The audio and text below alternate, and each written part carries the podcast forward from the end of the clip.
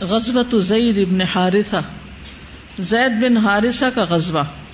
حدثنا مسدد حدثنا یحیی بن سعید حدثنا سفیان بن سعید حدثنا عبد اللہ بن دینار عن ابن عمر رضی اللہ عنہما قال امر رسول اللہ صلی اللہ علیہ وسلم اسامۃ علی قوم فطعنوا فی امارته فقال ان تطعنوا فی امارته فقد طعنتم فی امارۃ ابیہ من قبلہ وَأَيْمُ اللَّهِ لَقَدْ كَانَ خَلِيقًا لِلْإِمَارَةِ وَإِنْ كَانَ مِنْ أَحَبِّ النَّاسِ إِلَيَّ وَإِنَّ هَذَا لَمِنْ أَحَبِّ النَّاسِ إِلَيَّ بَعْدَهُ. امام بخاری کہتے ہیں ہم سے مسدد بن مسرحد نے بیان کیا، ہم سے یحیی بن سعید قطان نے کہا، ہم سے سفیان ثوری نے کہا، ہم سے عبداللہ بن دینار نے، انہوں نے عبداللہ بن عمر سے، انہوں نے کہا، کیا کہا عبداللہ بن عمر نے رضی اللہ عنہما، قال امرا، امیر بنا کر بھیجا، سردار مقرر کیا رسول اللہ صلی اللہ علیہ وسلم، رسول اللہ صلی اللہ علیہ وسلم نے کس کو؟ اسامتا، اسامہ کو، علی قوم، ایک قوم پر، یعنی کچھ لوگوں پر حضرت اسامہ کو سردار مقرر کیا اور وہ عمر میں بہت چھوٹے تھے. فطعنوا فی امارتہ، تو انہوں نے طعنہ کیا ان کی سرداری میں.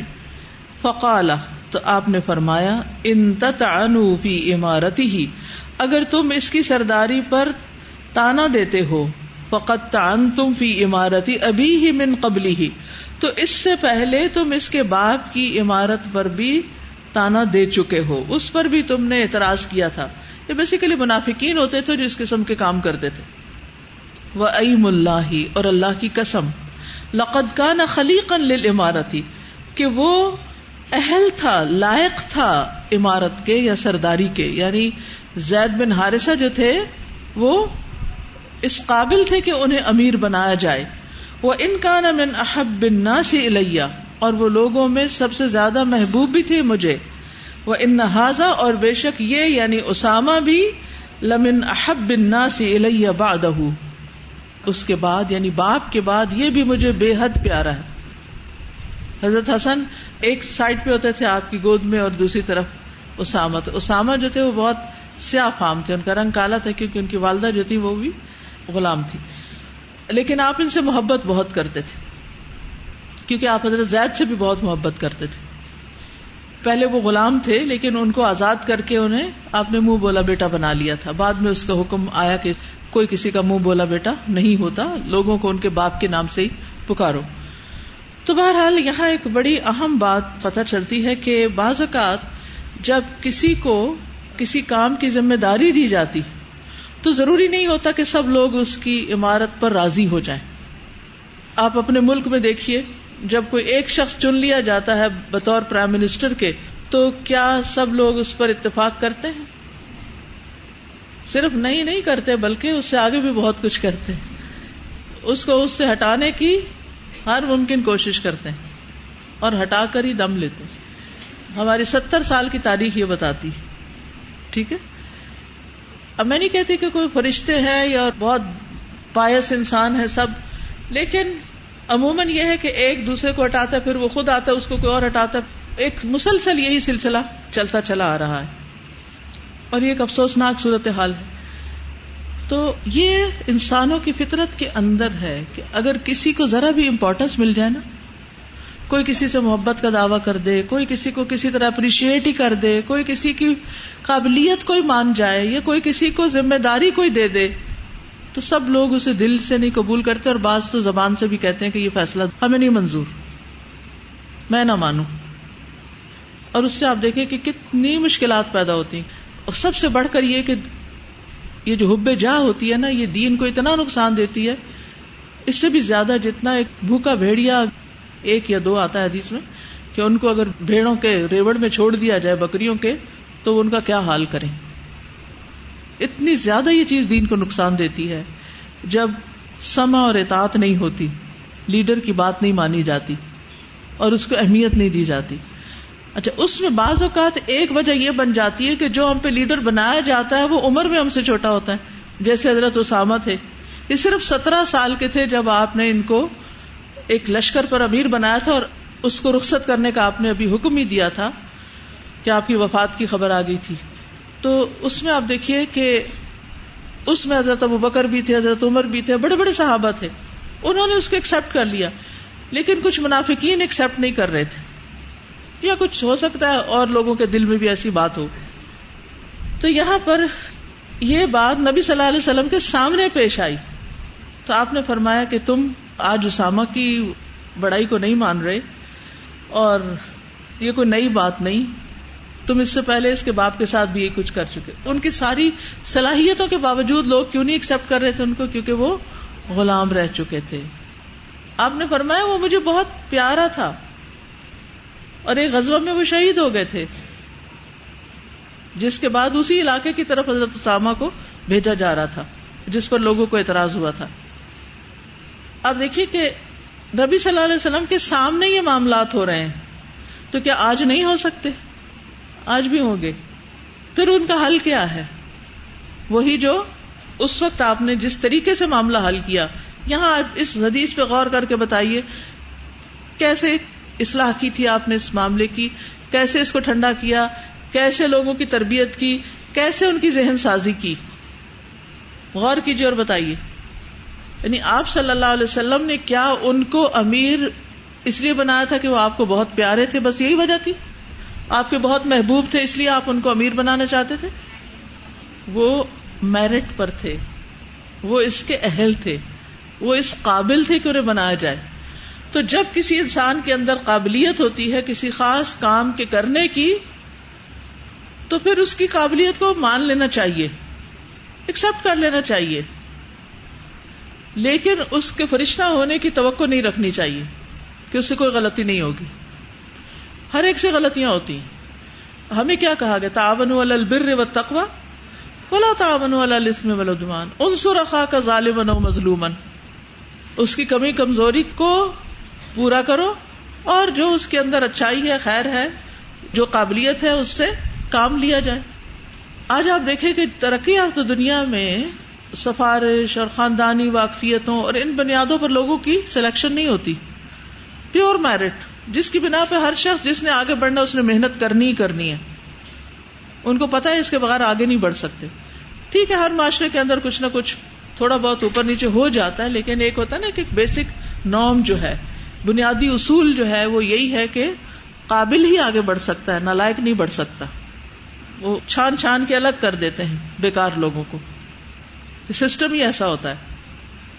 لیکن ہمارے ہاں تو فیورٹزم, طرف داری, یہ مجھے پسند ہے اس کو رکھ لیا جائے, یہ مجھے پسند نہیں اس کو پیچھے کر دیا جائے, چاہے وہ کتنا ہی قابل ہو. یہ چیزیں درست نہیں. اگر آپ خود بڑا کام کرنا چاہتے ہیں یا دین کو زیادہ سے زیادہ قوت دینا چاہتے ہیں اپنی کوششوں, صلاحیتوں سے, تو بس انصاف پسند ہو جائیں, اور پھر اس میں لا یخافون لومۃ لائم, کسی ملامت کرنے والے کی ملامت کی پرواہ نہ کریں. ملامت کرنے والے کچھ عرصے میں یا تو سمجھ جائیں گے یا پھر پیچھے ہو جائیں گے. حضرت زید بن حارثہ کی قابلیت کیا ہے؟ آپ نے بہت سی لڑائیوں میں ان کو سردار بنا کے بھیجا تھا, ٹھیک ہے, اور سلمہ کہتے ہیں کہ ہم نے 7 جنگیں ان کے ساتھ مل کے کی تھی, نجد کی طرف, بنو سلیم کی طرف, پھر قریش کے قافلے کی طرف, جس میں حضرت ابو العاص بن ربیع جو آپ کے داماد تھے وہ قید ہو کر آئے تھے. پھر اسی طرح اور علاقوں میں بھی ان کو بھیجا گیا. اور جس لشکر پر آپ نے حضرت اسامہ کو بھیجا تھا اس میں بڑے بڑے مہاجرین اور انصار شریک تھے, ابو بکر, عمر, ابو عبیدہ, سعید اور قتادہ وغیرہ. اور کہا جاتا ہے کہ ان طعنہ کرنے والوں کا سردار عیاش بن ابی ربیعہ تھا. اس نے یہ شوشہ چھوڑا اور پھر اور لوگ بھی اس پہ گفتگو کرنے لگے. بعض اوقات لوگوں کے ذہن میں کوئی منفی بات نہیں ہوتی, ایک بندہ ایک منفی بات کرتا ہے تو کیا ہوتا ہے, سب کے اندر وائرس پھیل جاتا ہے, سب ہاں ہاں بالکل, وہ بھی منفی باتیں کرنے لگتے ہیں. تو بہت دفعہ یہ خرابیاں پیدا ہوئی غیبت کی وجہ سے, کہ ایک شخص کی اپنی نہیں بنتی, وہ دوسروں کو بھی ساتھ ملوث کر لیتا ہے اور ایک پارٹی بنا لیتا ہے. اور جب یہ خبر حضرت عمر کو پہنچی تو انہوں نے لوگوں کا رد کیا اور آپ صلی اللہ علیہ وسلم کو اطلاع دی, اور آپ بہت ناراض ہوئے اور یہ خطبہ سنایا. اور جس میں حضرت اسامہ کو بھیجا گیا تھا, جیش اسامہ کہلاتا ہے وہ لشکر. آپ نے اپنی مرض الموت میں اسے روانہ کرنا چاہا تھا اور وفات کے وقت بھی وصیت فرمائی کہ اسامہ کا لشکر روانہ کر دینا. اور ان کو سردار یہاں اس لیے بنایا جا رہا تھا کہ جس علاقے میں ان کو بھیجا جا رہا تھا وہاں ان کے والد کی شہادت ہوئی تھی. وہ جو تین بنائے گئے تھے نا, حضرت جعفر, حضرت زید اور حضرت عبداللہ بن رواحہ, تو ایک کے بعد ایک شہید ہو گئے تھے. تو آپ اس حکمت کے تحت بھیج رہے تھے کہ دین کی خاطر تو حضرت اسامہ لڑیں گے, لیکن ان کو یہ بات یاد آئے گی کہ میرے والد کو یہاں شہید کیا گیا تھا, تو اس سے ان کے اندر اور زیادہ قوت آئے گی. تو یہ ایک پلس پوائنٹ تھا. تو بعض اوقات ایک لیڈر اس طریقے سے دیکھتا ہے, یعنی اگر اس کے اندر اللہ کی طرف سے فراست ہو, جو بات عام لوگوں کو سمجھ نہیں آتی تو نتیجہ کیا ہوتا ہے, عام لوگ اس پہ اعتراض شروع کر دیتے ہیں. اب دو چیزیں ہوتی ہیں, یا تو یہ کہ وہ عام لوگوں کی بات سن کے تو اپنا فیصلہ ملتوی کر دے, یا یہ کہ وہ توکل علی اللہ کرے اور ڈٹرمینیشن کے ساتھ آگے بڑھتا چلا جائے. کیونکہ اگر آپ فیصلہ ایمانداری سے کر رہے ہیں بغیر کسی لالچ کے, اور پھر فَإِذَا عَزَمْتَ فَتَوَكَّلْ عَلَى اللَّهِ, پھر انسان اس کو کر ڈالے. اور اگر لوگوں کی رائے سے ایک اچھی بات معلوم ہو اور اپنی رائے درست نہ ہو, پھر ضمیر کی آواز جو اس کے مطابق اپنے فیصلے کو تبدیل بھی کر دے. یعنی اس مشورے کے بعد یہ بات زیادہ اچھی معلوم ہوتی ہے, لیکن صرف لوگوں کے دباؤ میں آ کے بہت سے کام نہیں کرنے چاہیے. یعنی صحابہ کے اندر جہاں عاجزی تھی, نرمی تھی, تواضع تھی, اخلاق تھا, سب کچھ تھا, وہاں دین کے لیے ایک حمیت بھی تھی, ڈٹرمینیشن بھی تھی. اچھا بعض اوقات ہم پہ کوئی بات کرتا ہے نا, کہتے یہ لے یہ پڑا کام خود کر لے. اب نتیجہ کیا ہوتا ہے, مسئلہ دو لوگوں کے بیچ میں ہوا اور متاثر کیا چیز ہوئی, کام. مثلا بیوی ہڈیاں پکا رہی ہے, بچے بھوکے رو رہے ہیں, میاں نے آ کے بات کر دی, وہ چولہا بند کر کے کہتی پکا لو خود میں جا رہی ہوں. اب روئے گا کون, بچے روئیں گے, ان کو کھانا نہیں ملے گا. تو اس طرح کی حماقتیں نہیں کرنی چاہیے. حضرت عائشہ کہتی ہیں کہ نبی صلی اللہ علیہ وسلم نے جس لشکر میں بھی زید بن حارثہ کو بھیجا, ہر دفعہ انہیں کو امیر بنایا. اگر وہ آپ کے بعد زندہ رہتے تو آپ شاید خلیفہ بھی انہیں کو مقرر کر دیتے. حالانکہ حضرت عائشہ کے والد ہیں ابو بکر, لیکن وہ پھر بھی جو آپ کی پسند اور محبت کی بات ہے اس کا ذکر کر رہی ہیں. یہاں پر رسول اللہ صلی اللہ علیہ وسلم کے اس فیصلے کی جو وجہ تھی, اور اس میں جو بڑے بڑے صحابہ تھے, جعفر بن ابی طالب بھی تھے, اس کی وجہ آپ کی یہی انڈرسٹینڈنگ تھی کہ آپ ان کو اس قابل سمجھتے تھے.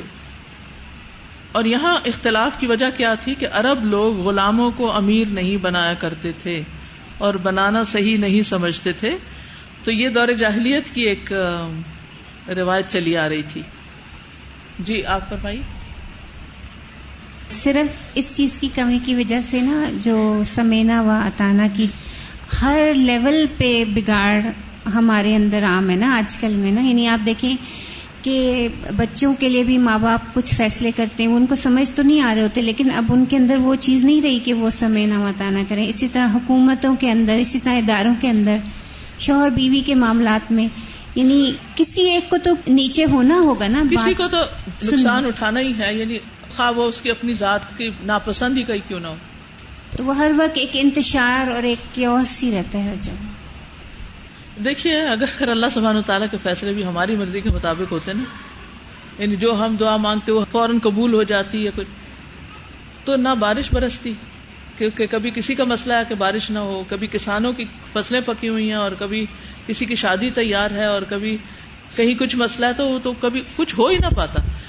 اب جب بارش ہوتی ہے تو بہت سے جہاں فائدہ اٹھاتے ہیں, کچھ لوگوں کو نقصان بھی ہوتا ہے. جی سر اس میں ایک یہ بات بھی ہے نا کہ حضرت زید جو تھے نبی صلی اللہ علیہ وسلم کو بہت پیارے تھے, اور اسامہ بھی نبی صلی اللہ علیہ وسلم کو بہت پیارے تھے. ہمیں جو لوگ محبوب ہوتا ہے ان کو کیسے چھپا, مطلب سنبھال سبا کے رکھتے, وہاں نہیں جانا, جنگ میں نہیں جانا, فوت ہو جاؤ گے, شہید ہو جاؤ گے. اور یہ نبی صلی اللہ علیہ وسلم خود زید کو بھی بیچتے ہیں سردار بنا کر, صحابہ کو بھی بیچتے سردار بنا کر, تو دین کے لیے پھر ہم محبوب چیز کو دینی پڑتی. بالکل صحیح. اس سے ہمیں اپنی غلطیاں پتہ چلتی ہیں نا, ہم ہر چیز اپنے ذاتی فائدوں کو سامنے رکھ کے کر رہے ہوتے ہیں نا, اسی لیے ہمارے فیصلے صحیح نہیں ہوتے. جی آپ فرمائیں. استاذہ ہم لوگوں کا میرٹ, وہ اس میرٹ پہ ہم پہنچ نہیں رہے ہوتے نا, تو اس پہ پھر ایک کوٹ بھی ہے کہ if you dislike the rule follow the rule reach the top and change the rule. لیکن پھر اس میں نیت جو ہوتی ہے عہدہ نہیں ہونی چاہیے, مطلب کام ہونا چاہیے نا. اصل بات یہ ہے دیکھیے کہ جس کو کوئی ذمہ داری دی جاتی ہے اس کے اوپر تو پہاڑ آ جاتا ہے. ہمارے ہاں اس کو بڑا پریویلیج سمجھا جاتا ہے کہ کسی کو کوئی عہدہ مل گیا.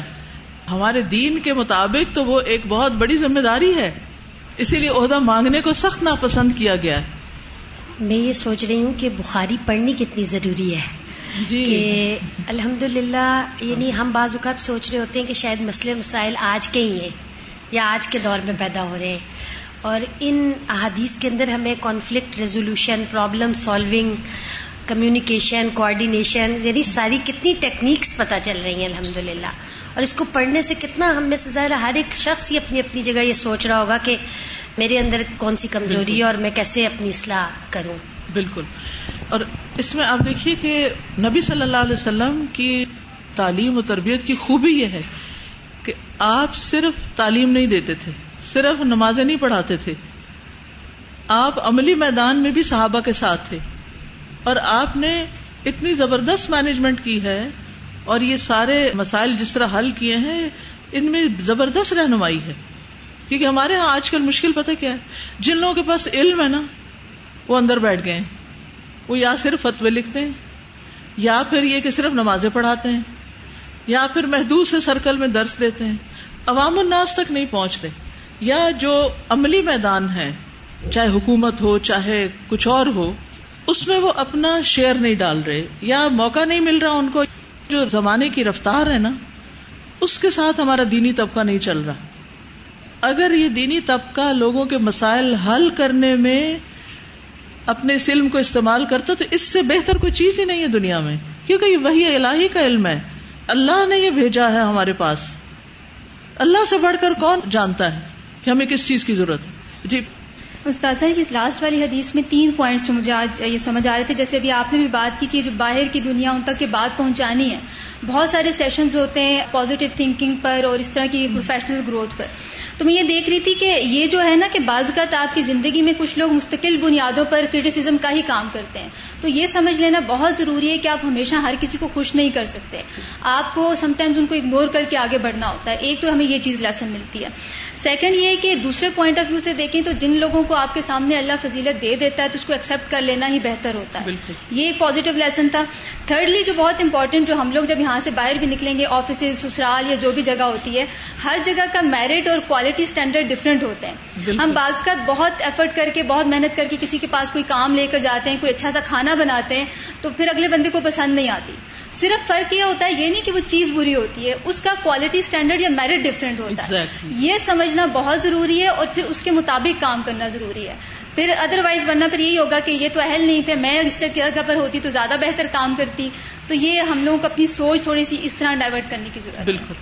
اور اسی کا نام حکمت ہے, وقت اور مواقع کے مطابق فیصلہ کرنا. حکمت مانگا کریں اللہ سے ہم سب. میں یہ دیکھ رہی تھی کہ اس میں ایک ہمیں مینجمنٹ کا بھی ایک بہت امپورٹنٹ پرنسپل مل رہا ہے کہ اگر فار ایگزامپل ہم نے کسی کو ذمہ داری دینی ہے, یوزلی ہمارے آفیسز میں یا ورک پلیسز میں یہ ہوتا ہے کہ ہم یہ کرتے ہیں کہ ایک ہی بندہ مقرر ہے اور اسی کو بار بار ٹرائی کیا جا رہا ہے. تو یہاں پہ پروفیٹ صلی اللہ علیہ وسلم نے ان کو چھوٹی ایج کے ہیں تو وہ ٹرائی کر رہے ہیں کہ دے کے دیکھیں اور وہ سیکھیں اس سے, اور پھر اس کے بعد دوبارہ بھی ان کی جو اچھے پوائنٹس ہیں یا برے پوائنٹس ہیں اس سے باقی سب بھی سبق سیکھیں اور وہ خود بھی اس چیز کے لیے زیادہ اچھے سے اچھے تیار ہوتے رہے. بالکل بالکل صحیح. السلام علیکم. وعلیکم. میں نے یہ بولنا تھا کہ اگر ان کو بچہ کہہ کے چھوڑ دیا جاتا تو ان سے اتنا بڑا کام نہیں لیا جا سکتا تھا. تو آج یہ بہت بات ہوتی ہے کہ یوتھ جو ہے وہ پروڈکٹیو کام میں انوالو نہیں ہو رہی. جب تک آپ ان کو اپنے ساتھ بٹھا کے سکھائیں گے نہیں, بتائیں گے نہیں, انکریج نہیں کریں گے تو وہ کریں گے کیسے. اسی طرح محمد بن قاسم جو تھے ان کی بھی ایج 17 ایئرز ہی تھی جب انہوں نے سندھ پہ حملہ کیا تھا. لیکن بات صرف اتنی ہے کہ آج بہت زیادہ یہ بات ہوتی ہے کہ بچہ کہہ کے چھوڑ دیا جاتا ہے, تو ڈیسیجن میکنگ پاور ہی ڈیولپ نہیں ہوتی. وہ لشکر کو لیڈ کرنے والے بندے بنے گی کہاں سے جب تک ان لوگوں کو ٹرین نہیں کیا جائے گا, موقع نہیں دیا گیا. بالکل. کسی کی صلاحیتیں سامنے آتی ہی نہیں جب تک اس کو آزمایا نہ جائے. اور پھر آزمانے کے لیے ٹرسٹ کرنا بھی بڑا ضروری ہے, اعتماد کرنا, اعتماد دینا بہت ضروری ہوتا ہے اور آگے بڑھانا ضروری ہوتا ہے کہ تم کر لو گے, کرو تو صحیح. استاذ آج ہم نے مسلم ہیروز میں عبداللہ بن عباس کے بارے میں پڑھا. وہ چھوٹے سے بچے تھے اور آپ صلی اللہ علیہ وسلم نے ان کو اتنی توجہ دی کہ جب آپ کی وفات ہوئی تو ہی واز اونلی 10. اس کے بعد ان کے اندر جو علم کی لگن اور شوق پیدا ہوا کہ وہ کبار صحابہ کے دروازوں پر بیٹھ جاتے چلچلاتی دھوپ میں اور وہ سیکھتے اور وہ حبر العلماء بن گئے اور انہوں نے جو دین کی خدمت کی اور مفسر بنے. تو یہ روٹس نے ڈال دی تھی آپ صلی اللہ علیہ وسلم نے ان کے دل میں محبت علم کی.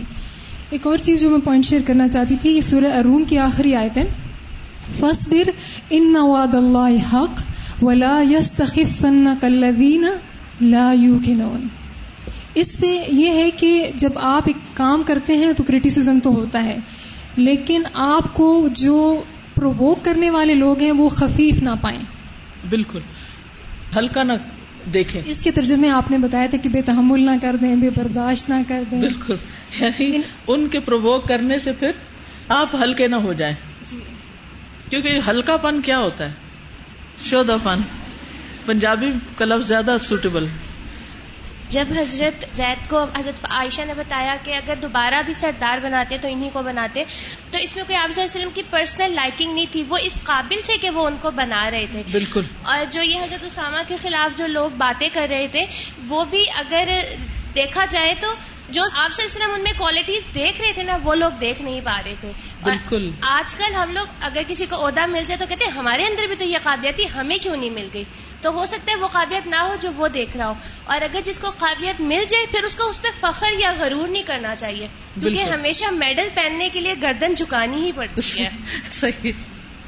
استاذ اس میں لیڈرشپ کی کوالٹیز بھی بہت اچھے طریقے سے پتہ چلتی ہے نا, کہ لیڈرشپ یعنی نبی کریم صلی اللہ علیہ وسلم کے اندر جو وسعت تھی, ایک تو معاف کرنے والی بات بھی جو پڑی, اور پھر یہ کہ کام لینے والی بات, اور پھر یہ میں دیکھ رہی تھی کہ وہ ٹرانسفر بھی ہو رہی ہے. یعنی نبی کریم صلی اللہ علیہ وسلم جس طرح کے لیڈر تھے اسی طرح کے انہوں نے لیڈرز پروڈیوس کیے ہیں. یعنی ہمارے ابو بکر کے اندر وہ چیزیں, پھر حضرت عمر جی کیسے فیصلے کرتے, ہر صحابی اپنی جگہ ایک لیڈر ہے.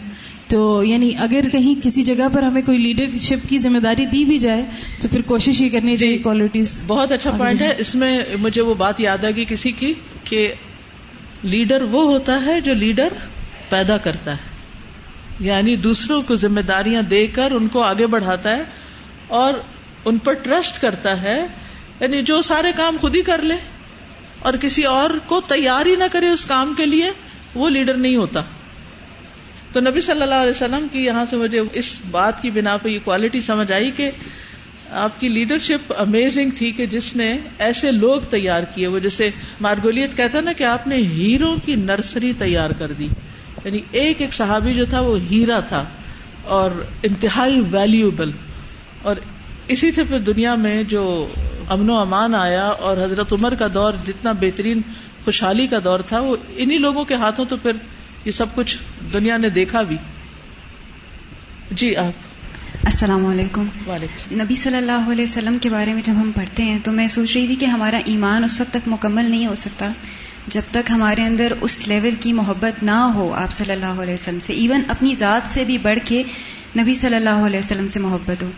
تو ایک بات میں نے سنی تھی کہ انسانوں میں سے کوئی بھی انسان آپ اس کے جتنا قریب جاتے ہیں نا تو اس کی کوئی نہ کوئی کمی آپ کے سامنے آتی ہے, خامیاں نظر آنے لگتی, خامیاں. اور نبی صلی اللہ علیہ وسلم کی ذات ایسی ہے کہ جتنا زیادہ ہم ان کے بارے میں پڑھتے ہیں تو اتنی زیادہ محبت میں اضافہ ہو جاتا ہے. تو آپ صلی اللہ علیہ وسلم کی لائف کا ایک ایک اسپیکٹ ایسا ہے کہ جتنا ہم اس کو پڑھیں گے اتنا ہی زیادہ آپ سے محبت آئے گی. اور میرے ذہن میں اکثر سوال آتا ہے کہ یہ حکمت کیسے ملتی ہے, کیونکہ یہ بہت اہم چیز ہے. میں دعا بھی کرتی ہوں اللہ تعالیٰ سے. تو ابھی یہ حدیث کی کلاس لیتے ہوئے میرے ذہن میں آیا کہ نبی صلی اللہ علیہ وسلم حکمت کا منبع تھے. بالکل. قرآن میں آپ کی تعلیم کو حکمت کہا گیا ہے نا. تو جتنا ہم آپ کے بارے میں جانیں گے, آپ کی سنت پر عمل کریں گے, اتنا ہی ہمارے اندر بھی انشاءاللہ آہستہ آہستہ حکمت آئے گی انشاءاللہ. اوکے. سبحانک اللہم و بحمدک اشہد ان لا الہ الا انت استغفرک و اتوب الیک. السلام علیکم ورحمۃ اللہ وبرکاتہ. وعلیکم السلام ورحمۃ اللہ وبرکاتہ. بسم اللہ الرحمن الرحیم. والعصر ان الانسان لفی خسر الا الذین آمنوا وعملوا الصالحات وتواصوا بالحق وتواصوا بالصبر. اللهم صل على محمد وعلى آل محمد كما صليت على إبراهيم وعلى آل إبراهيم إنك حميد مجيد. اللهم بارك على محمد وعلى آل محمد كما باركت على إبراهيم وعلى آل إبراهيم إنك حميد مجيد.